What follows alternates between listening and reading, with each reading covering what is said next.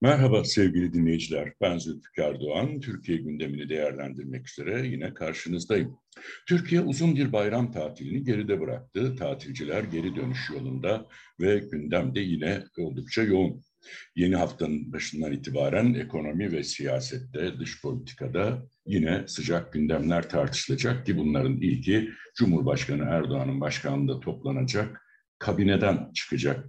Bu kabine toplantısından özellikle üniversite mezunu gençlerin kredi yurtlar kurumuna olan borçlarıyla ilgili milyonlarca kişiyi, milyonlarca genci ilgilendiren bir kararın çıkması bekleniyor ve Cumhurbaşkanı Erdoğan'ın gençlere müjde vereceği Gençlik ve Spor Bakanı tarafından açıklandı.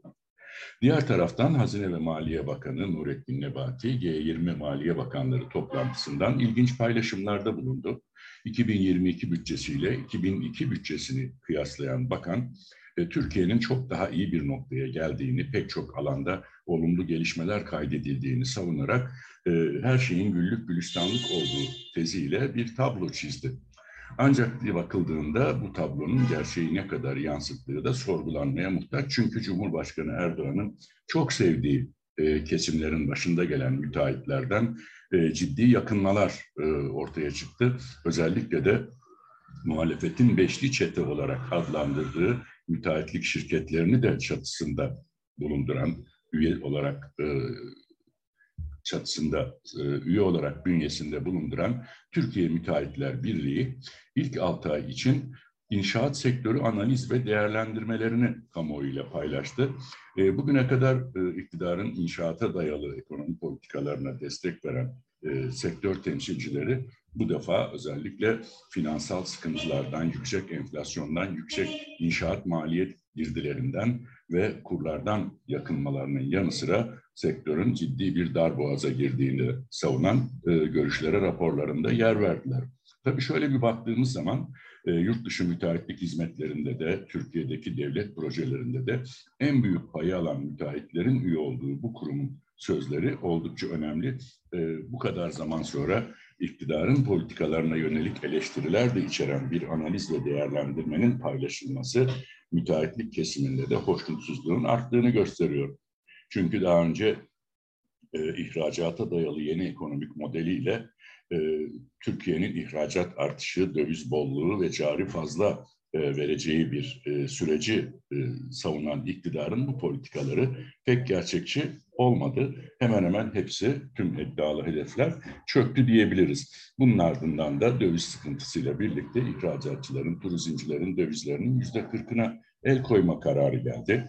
Büyük sanayi şirketlerinin, diğer e, kurumların e, döviz varlıklarını bozdurmamaları durumunda ticari kredilere erişim zorlaştırıldı. Bütün bunların arkasından müteahhitlerden de böyle bir yakınmanın gelmesi adeta e, batıyoruz mesajlarının e, bu raporun satır aralarına yansıtılması dikkat çekici. Yurt dışından geçtiğimiz yıl 29,1 milyar dolarlık müteahhitlik hizmeti geliri elde edilmişti. Bu yıl ise hedef 30 e, milyar dolar olarak açıklanmıştı. Ancak şöyle bir bakıldığında ilk 6 ayda yurt dışı müteahhitlik hizmetlerinden elde edilen kazanç 4,6 milyar dolarda kalmış. Irak uzun bir aradan sonra tekrar öne çıkmaya başlamış Türk müteahhitlerinin kazandığı ihalelerle. Ancak ilk 6 ayda 4,6 milyar dolarlık e, yeni iş üstlenilmesi bu yıl için öngörülen 30 milyar dolarlık hedefin e, tutmayacağını gösteriyor. Bu şekilde yorumlamak olanaklı.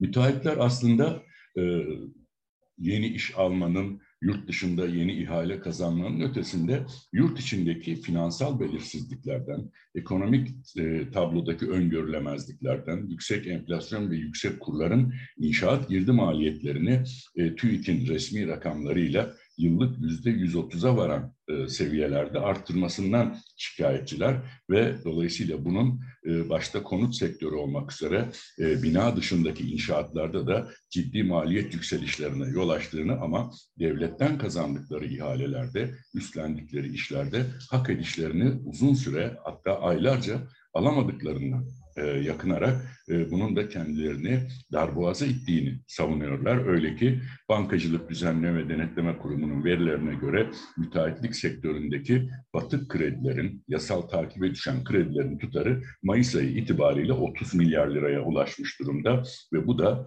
müteahhitlik şirketlerinin geri ödeyemedikleri borçlar nedeniyle bankaların icra ve haciz tehdidiyle karşı karşıya olduklarını gösteriyor. E, yüzlük yüzde yedi virgül bir oranında açıklanan ilk çeyrek büyümesine karşılık müteahhitlik sektörü yüzde yedi virgül iki küçüldü.